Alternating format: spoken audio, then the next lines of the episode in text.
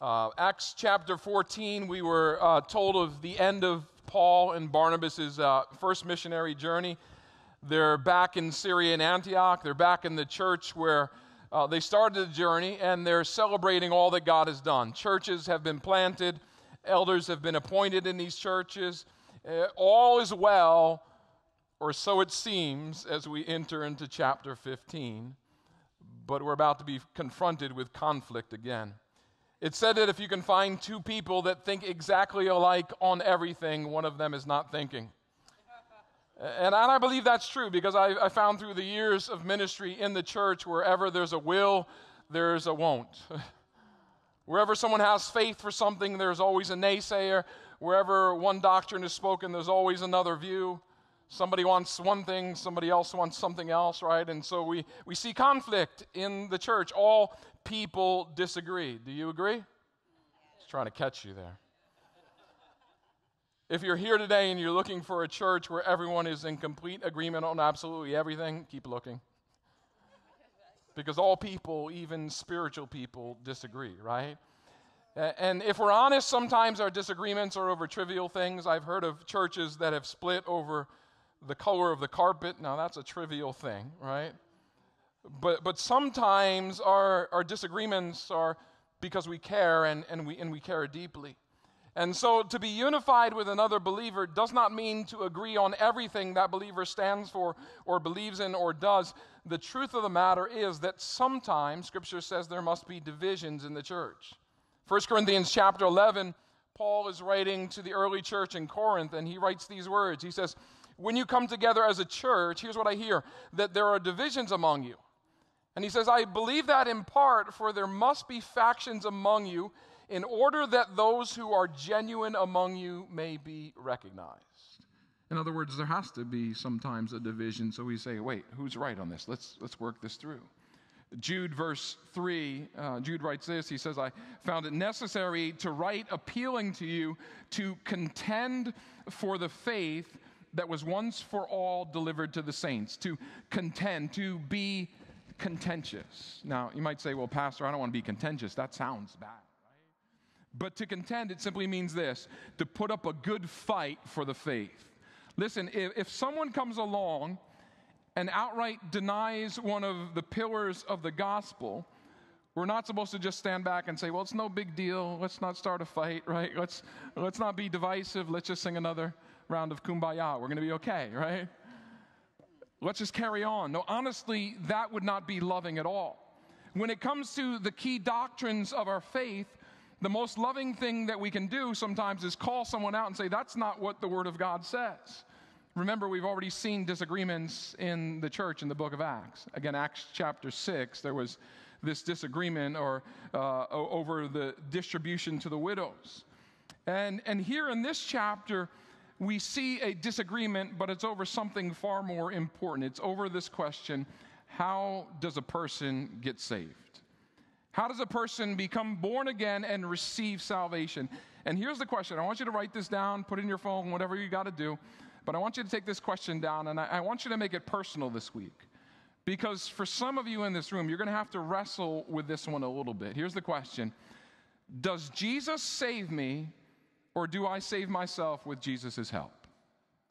Does Jesus save me, or do I save myself with Jesus' help? I know those things sound the same, but they're radically different. And the dispute that we see here in chapter 15, unfortunately, is a dispute in the church today. Why? Because honestly, people have a hard time with the free gift of grace. Most people tend toward religion because Religion is comfortable. I, I know that if I, if I just do these things, I can earn God's favor. And if not uh, earn it, at least I'll, I'll know that He'll love me more, right? And so we have this difficulty with the finished work of the cross and with the free gift of grace. Can I just say the early church did as well? Look at verse 1.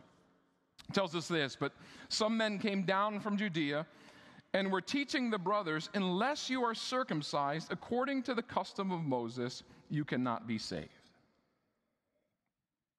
Now, who were these men that were teaching this? Well, they were known as the Judaizers or the circumcision faction. They were believers from a, a, Jewish background, probably Pharisees, former Pharisees.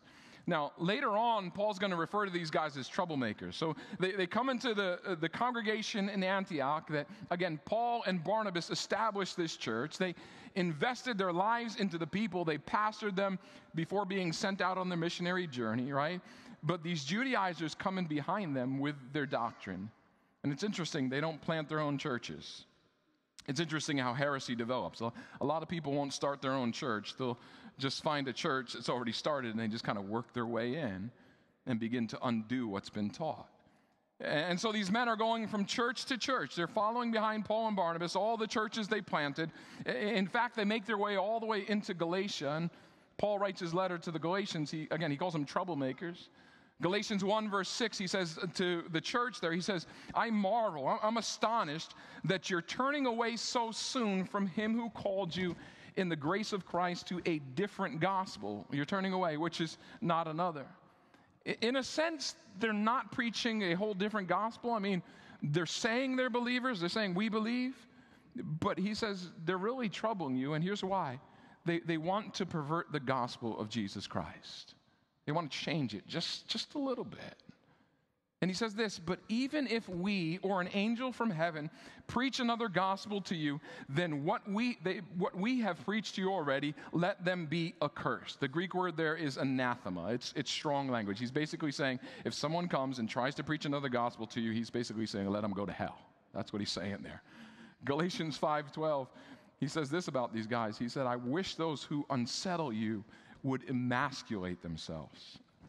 I read that, I'm like, Paul, why don't you tell us how you really feel, right? He's saying, You're so big on circumcision, go all the way, guys. now, let's be honest, that sounds a bit contentious, right?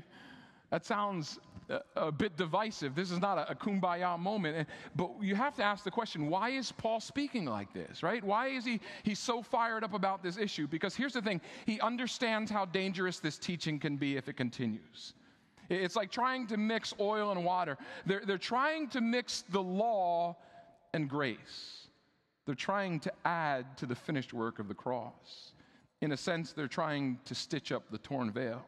Remember Luke 23, the veil of the temple was torn in two. When Christ died on the cross, the, the veil was torn in two. And it, it was a clear sign that God was opening the way freely for those in the future to come into a relationship with Him simply through what Jesus did on the cross.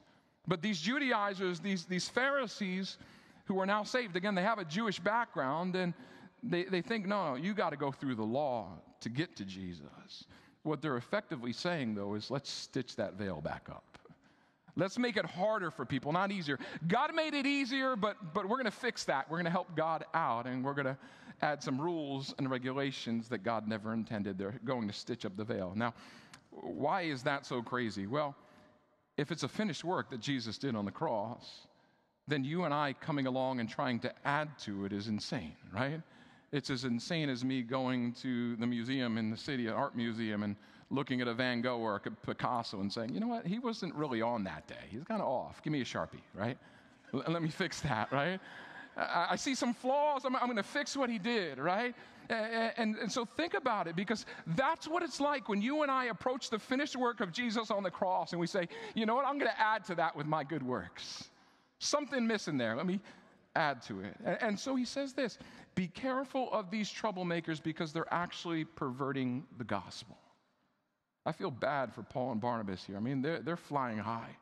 They, they went off on this missionary trip. It was awesome in Iconium, Lystra, Derbe, Pamphylia, Perga, Cyprus. Other than the stoning, it's been a good missionary trip, right?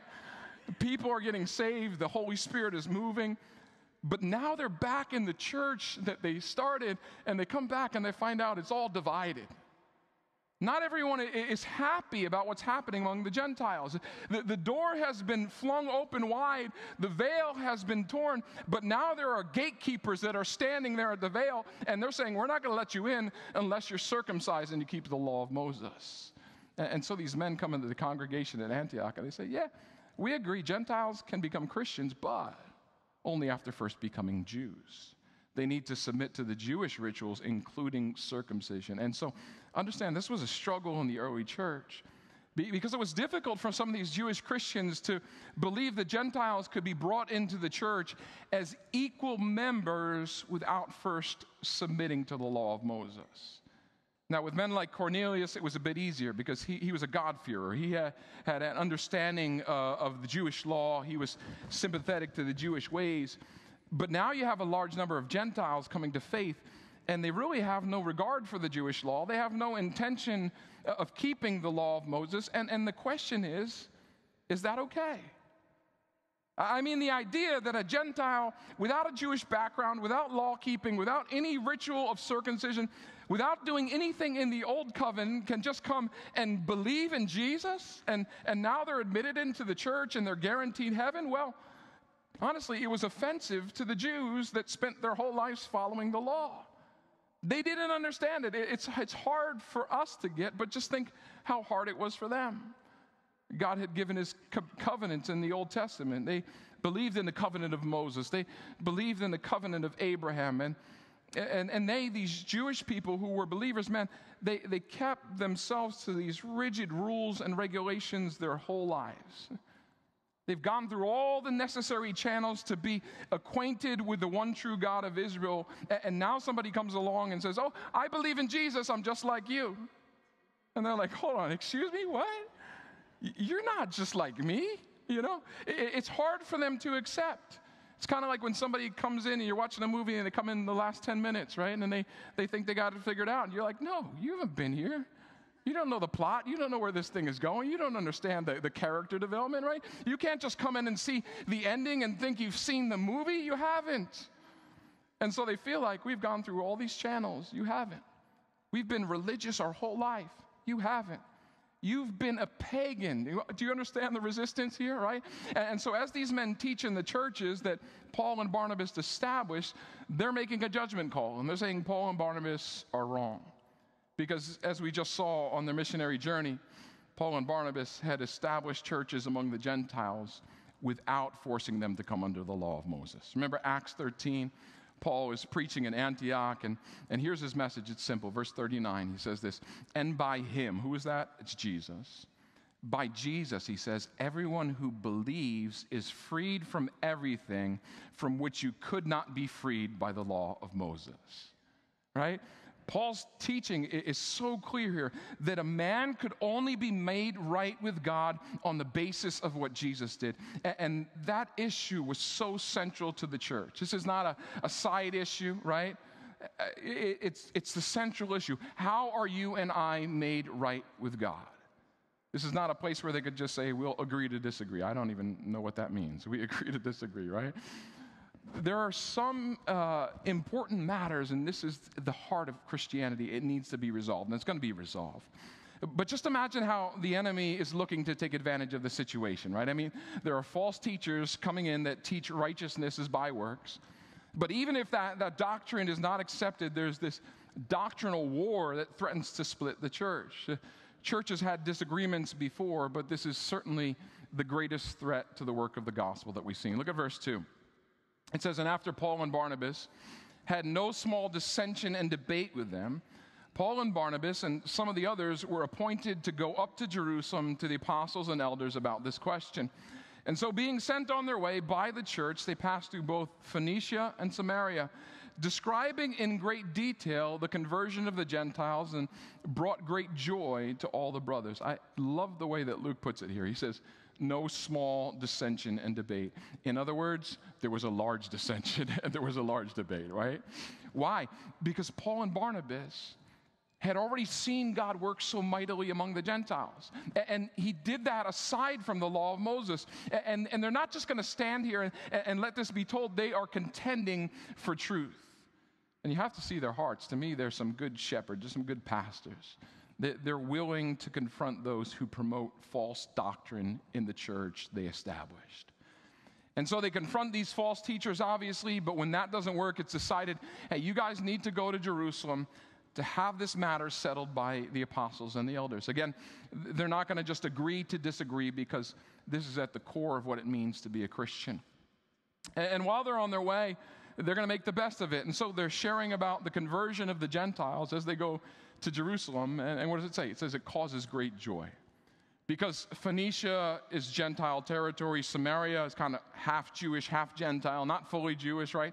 And so you can understand there would be rejoicing in these areas because Gentiles are being saved by faith. Verse 4 When they came to Jerusalem, they were welcomed by the church and the apostles and the elders, and they declared all that God had done with them. But some believers who belonged to the party of the Pharisees, they rose up and they said, It is necessary to circumcise them and order them to keep the law of Moses. And so Paul and Barnabas are welcomed into this council. They're, they're sharing about their missionary journey. But then some of the sect of the Pharisees who believed, these were Pharisees who became Christians, right? They, they say the same thing, though, that these false teachers were saying in Antioch. Understand, many of those who opposed Paul and Barnabas were Christians who had been Pharisees, and, and because the Pharisees were known for their regard for the law, these were the ones who would tithe on their mint and their cumin, right? They would go into the spice rack and say, we got to give 10% of that and 10%. I mean, down to the detail, right? And if the Pharisees believed anything, here's what they believed that one could be justified before God by keeping the law. Now remember, Paul was a Pharisee, and I'm sure he thought this way before he came to Christ, before he saw the Holy Spirit move among the Gentiles. And understand that when we come to Christ, I hope you know this today, that we need to repent, right? We need to, to turn from some old ways of thinking. We need to deal with sinful thought patterns in our lives. We need to say, I'm not going to go that way anymore. I'm going to do a 180, right? And I'm going to go towards Jesus. But for a Pharisee to become a Christian, it would mean more than just acknowledging that Jesus is that promised Messiah. That Pharisee would need to repent as well. Now, you might ask, well, if a Pharisee is so good at keeping the law, what would he have to repent of? Here's what he would have to repent of he would have to repent from his attempts to justify himself by keeping the law. In other words, he would have to turn away from and instead accept the work of Jesus as the basis of his justification. You see, some of you here this morning, you're pretty religious. Maybe you came to Christ pretty early, and, or, or you grew up in a, in a religious home, and so you don't have a story of great sin and rebellion. You've, you've lived a pretty good life. And maybe there was even this thinking that, you know, I deserve heaven because I'm actually pretty good. That's funny, right? But when you come to Jesus, you need to turn from that thinking. You need to turn from this thinking that you can somehow justify yourself and you need to accept the finished work of Jesus on the cross. You see, you can't add the cross to your own self righteousness. The reality is, there is no such thing as self righteousness. Scripture says that our good works are like filthy rags, meaning on your best day, when you think you got it all together, you still fall short. I still fall short, right? If it weren't for the cross, right, I would fall short. If you remember in Lystra, when Paul and Barnabas are preaching the, the, before the people, they, they thought they were gods, right? And, and Paul and Barnabas have to rebuke them. They have to deal with that way of thinking because they're not going to allow them to just add Jesus to their list of false gods. They had to turn from their false gods and turn to the true and living God. And, and the reality is, these Pharisees had to do the same thing. They had to turn from their own efforts to earn salvation from God by keeping the law, and they had to look to Jesus. And it's the same for you and I today. We, we can't just add Jesus to our own righteousness and say, well, now Jesus helps me save myself by keeping the law, right? I want to share with you a simple equation. My father always sh- used to share this. I think it's so helpful when we talk about justification, this idea of being made right before God. And, uh, you know, there are, there are some who would say this that it's faith plus works that equals righteousness. Faith plus works equals righteousness, right?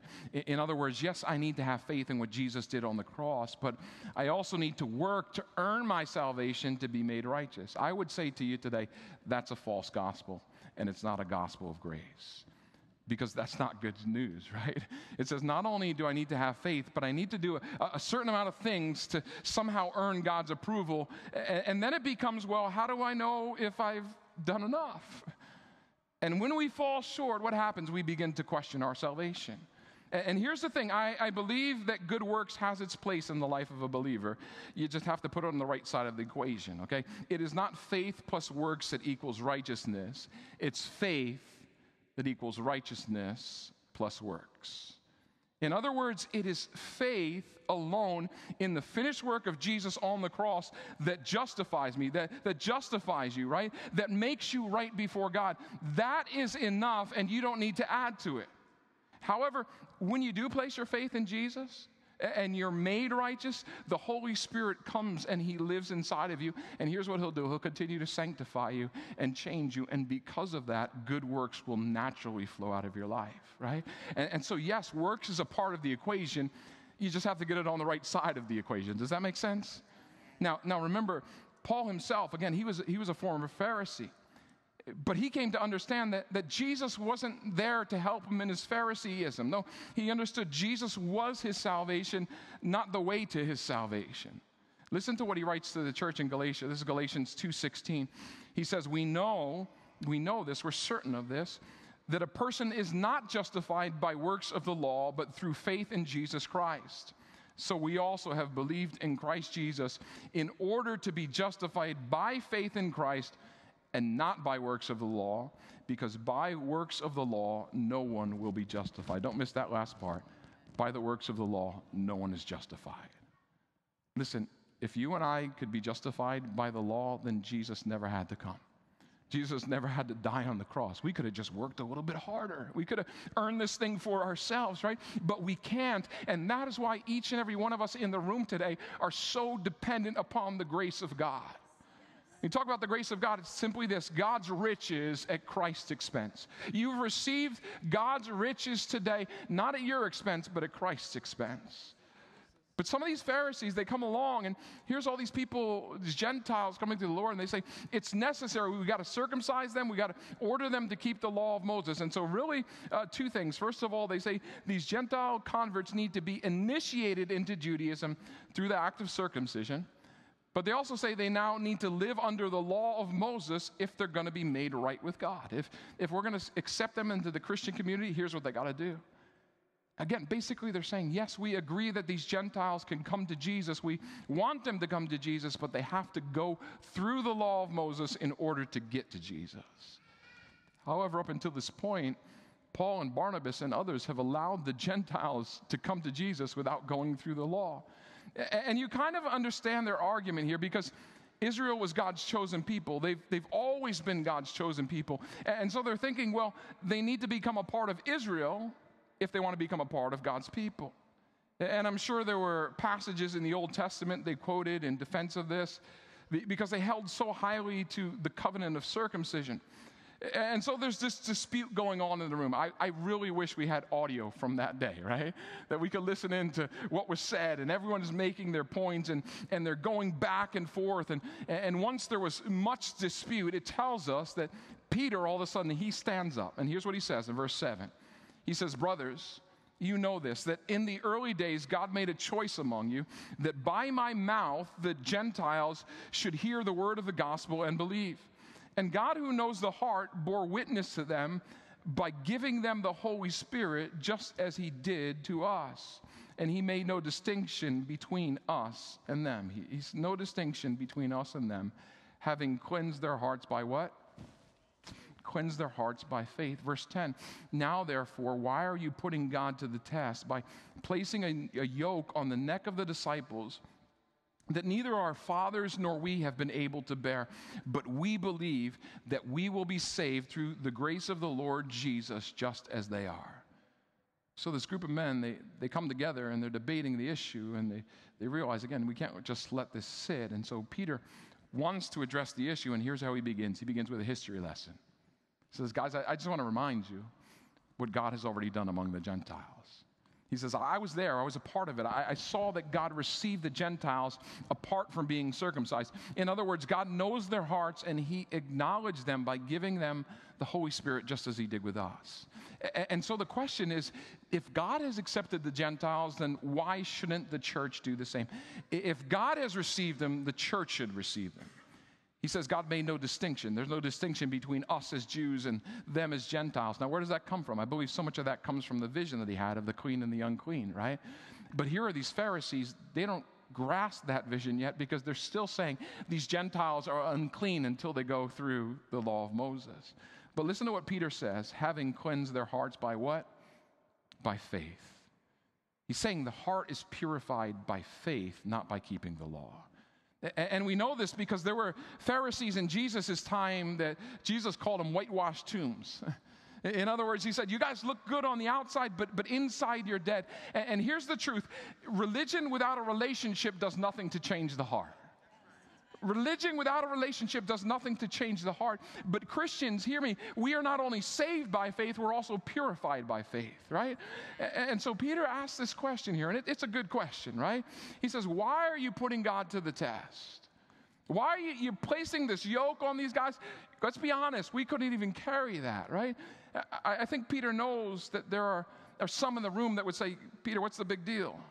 What's the big deal with making them be circumcised and, and bringing them under the law? But he wants to make it clear to them here's the deal, guys. If you're honest, you know the law is a yoke. it's a yoke that we couldn't bear. I mean, if you go back through, through Israel's history, you see the nation was always failing to keep the law, right? On the very day that the law was given on Mount Sinai, they're at the bottom of the mountain, they're worshiping a golden calf, right? Israel's history shows from beginning to end, they could not keep the law, but some of these Pharisees, I think they got a bit of nostalgia. They're, they're looking at it through rose colored glasses, but if they would only be honest and truthful, they would have to consider the fact that Israel failed under the law and then they would not be so quick to put that same law on the Gentiles. Paul makes the argument in Galatians 3 2. Again, if the law doesn't save us, then why do we return to it as a principle by which we live? Paul even goes on to say, in the light of the work of the cross, it's actually an offense to go back to the laws. That's why Peter says here, why are you putting God to the test? And, and so instead, he says it's, it's through grace that every one of us is saved, both Jew and Gentile. It's not obedience to the law that saves us. We are, are truly made right with God simply by grace. It's Jesus plus nothing. There's only one way of salvation. And so he says this, but we believe that we will be saved through the grace of the Lord Jesus just as they will. I love the way he says that because he doesn't say they're going to be saved the way we're saved. That's kind of the whole discussion, right? They need to do what, what we've done in, in order to be saved. But Peter flips it on its head and he says, We as the Jewish people are going to be saved through the grace of the Lord Jesus just as they're being saved. In other words, our, good works, our, our law keeping really accounts for nothing in terms of our salvation. We as Jewish Christians, we're not saved even in part by our law keeping. No, we're made righteous the same way they're made righteous through the grace of our Lord Jesus Christ. Now, that's a big deal because Peter was a Jew, and so normally he would have put it the other way around. We believe, yeah, they can be saved just like us. they can be like us. But he turns it around. He says, guys, we have an opportunity to be saved like them through simple childlike faith in the work of the cross. And, in, fact, he could say, guys, we need to be saved like that. We need to stop going back to, to the law. We need to turn away from continuing to try to save ourselves because, in the end, all those who are saved are saved by grace alone, through faith alone, in Jesus Christ alone. And look at what happens after Peter stands up and shares. Verse 12 says, And, and all the assembly fell silent. They listened to Barnabas and Paul as they related what signs and wonders God had done through them among the Gentiles. And so there's all this debate, and I, I'm again, there's all this noise in the room, but all of a sudden there is silence. And here's what it shows even though they're willing to debate the issue, these men had good hearts, okay? They're willing to listen, they're willing to even change their minds if they're wrong. And so Paul and Barnabas share the stories. It's simply a confirmation that, yes, God has accepted the Gentiles and we should do the same. And then James, James speaks up. This is not James the apostle, obviously, that James was martyred. This is James, the half brother of Jesus. He is the brother of Jude. He's the author of the book of James. He was also known as James the Just, right? And what's interesting here is that he actually seems to be the head of the council, not Peter, okay? It, it seems like he's the one that's the kind of the, the lead elder of the church there in Jerusalem. And he stands up and he says this Brothers, listen to me. Listen to me, Simeon. Now, why does he call him Simeon instead of Peter? It's his Jewish name, right? You're not going to call him Peter, it's Simeon. In other words, our Jewish brother has just related to us how God visited the Gentiles to take from them a people for his name. Now, the ancient Greek word for Gentiles could be translated nations. It's the word ethne. And the word for people is the word laos. Okay? And so the, the Jews were considered themselves to be the laos or the people of God, but would never think of themselves as ethne. Because to them, those are two contrasting words. You're either the people of God or you're those of other nations. And so think about how challenging this is for them. That God visited the ethne, God visited the Gentiles to take out of the Gentiles a people for himself. James is really saying, guys, now God's people, it actually includes the Gentiles. Verse 15, and with the words of the prophet, the prophets agree, just as it is written, right? James is saying, guys, let's go to the word of God. I want to show you something here. And he goes to Amos 9, verse 11. It says this After this, I will return, and I will rebuild the tent of David that has fallen. I will rebuild its ruins, and I will restore it that remnant of mankind that the remnant of mankind may seek the Lord, and all the Gentiles who are called by my name, says the Lord, who makes these things known from of old. All the Gentiles who are called by my name. Do you know that it actually says in the Old Testament that salvation would come to the Gentiles? And James is saying, hey guys, what God is doing right here and right now among the Gentiles, it actually has a biblical foundation. So often things are considered biblical if they simply don't contradict something in the Bible, even though they have no foundation in Scripture. But James is saying, We've talked enough, guys. Now let's go to the authority of God's word. Let's settle this debate with God's word. It was John Stott who said councils have no authority in the church unless it can be shown that their conclusions are in accord with Scripture. They line up with the word of God. In other words, the decisions that we make as leaders in the church need to line up with the word of God. But look at this beautiful promise here. I love this. He says, After this, I will return and I will rebuild the tent of David that has fallen. Because here's the reality Judaism of that day had fallen down. In what sense? Well, in the sense that they had rejected their Messiah. But now God is going to rebuild that work by building a church that is made up of both Jew and Gentile, all the Gentiles who are called by my name. When, when God says that there would be Gentiles who call on his name, he, he doesn't say these Gentiles are made Jews first, right? He says these Gentiles don't need to come under the law in order to become right with God. Verse 19, therefore, my judgment is that we should not trouble those of the Gentiles who turn to God. The, fact that James is making a judgment, again, shows his position of authority. He seems to be that leader. And what he is saying is, man, we need to leave these Gentiles alone. God's doing a work among them. They're turning to God, and so we shouldn't trouble them. He's saying, Peter and Barnabas and Paul, they're right. And this sect of the Pharisees, these Judaizers, they're wrong. And so the decision is that the Gentile believers shouldn't be under the Mosaic law, but there's also some practical instruction here. Because at the same time, these Gentile believers are living with Jewish believers, right? And, and there, there, needs to be some harmony. How do we get along? And so the decision again is made. You don't have to be Jewish to be Christian. But the other side of the coin is you don't need to forsake the law of Moses in order to be a Christian, right? This is both sides. And he says there, but we should write to them to abstain from the things polluted by idols and from sexual immorality and from what has been strangled and from blood. In other words, he says, let's make this simple. Let's just, let's just give them four things, guys. Not 613 laws. Let's give them four things, right? And each of these things were related to the ceremonial laws of Leviticus 17 and 18. But what's interesting is that three of them deal with dietary matters, right? And if those dietary matters are not addressed, Jews and Gentiles can't sit at a table and eat together, right? How many of you know it's important that we fellowship, we eat together? Amen?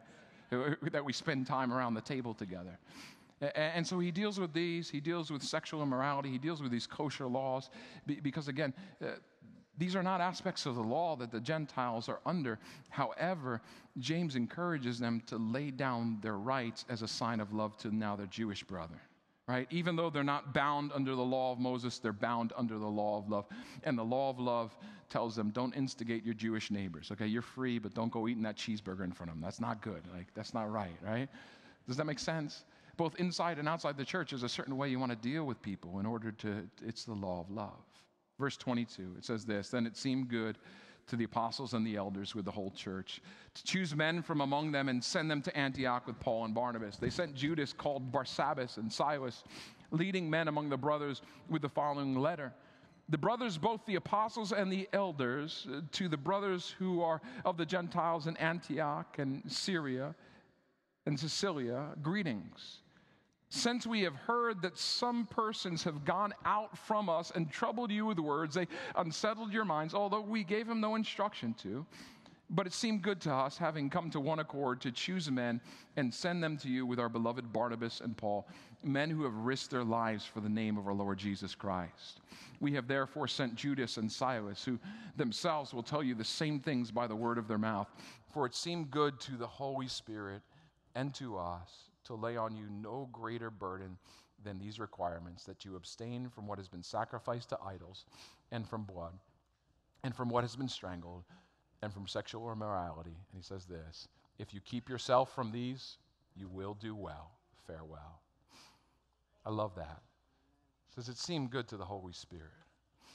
So it's James that shares this decision of the council, but the unity behind the decision was evidence that the Holy Spirit was at work. And so the Holy Spirit spoke through James, confirmed it in the council. And here's what I love about the early church they say it's the Holy Spirit that unites us, it's the Holy Spirit that directs us. And the issue seems to be settled right here in the early church that we are saved by grace through faith in Jesus Christ, and it's not by conforming to the law. Would you stand with me today as we prepare to close? Here's what I want you to understand, church, as we close our time in the Word today that obedience to Christ actually comes as a result of true faith. But it's after the issue of salvation has already been settled. Listen to how this concludes. So they were sent off, they went down to Antioch, and having gathered the congregation together, they delivered the letter. And when they had read it, they rejoiced because of its encouragement. Can you imagine for just a moment these, these Gentile Christians? They knew there was something big going on in, in Jerusalem. They knew there was this big decision that was going to be made, and they're thinking, man, is this council going to come and tell us that we were never really saved to begin with? Or are they going to decide that we need to be circumcised? I'll tell you what, that'll keep a man up at night thinking about that question, right? Are they going to decide that we need to be submitted to the law? Maybe we need to get prepared. And so when they hear this letter and, and, and it's read, they rejoice. And I can only imagine how relieved these believers were to see that the gospel of grace had won the day. They heard that they were indeed saved and they were indeed made right with God after all. There must have been sighs of relief by the Gentiles when they heard they didn't have to keep all 613 laws of Moses. Paul and Barnabas had got it right, they taught it right. These churches had the true understanding that salvation is by grace alone, through faith alone, in Jesus Christ alone. But what about you today? When you think of your own salvation, is it Jesus that saves you? Or do you think you save yourself with Jesus' help? It's a very big difference. Heads bowed around the room today. Maybe you're here and you've heard the gospel message, but it's been a message of, hey, clean yourself up, get, get yourself together, and then you can come to Jesus. But I want to tell you today it's faith alone in the finished work of the cross that justifies us, that allows us to, to come into a right relationship with God. And in that relationship with our Heavenly Father, He doesn't leave us alone. No, He, he transforms us, He changes us. And so, with heads bowed around the room, I just wonder if there's anyone today, you've heard the message before, but you thought, I got some work I got to do first the clear message of the gospel of grace is it's by faith in the finished work of Jesus. If you're here today and you've never placed your faith in Jesus to save, it's a free gift. Maybe by an upraised hand, you would say, Pastor, would you pray for me? I want to receive that free gift today. Praise God. I want to receive that, that free gift of grace. Hallelujah. Again, it's God's riches at Christ's expense. Anyone else that would just say, Pastor, would you pray for me? Hallelujah. Well, let's pray together. I'm going to ask you to repeat these words after me all together. And it's not the words that we say as much as the posture of our heart. We're surrendering to Jesus. And so just repeat these words after me Dear Lord Jesus, I recognize I'm a sinner. On my own, I keep falling short. And so today, I trust in the finished work of the cross. Lord Jesus, I believe you paid my debt. And so I receive forgiveness. I receive eternal life. I trust you as my Lord and my Savior. In Jesus' name we pray. Amen. Amen. As we close today, I want you to think about how that early church rejoiced, and I want you to rejoice.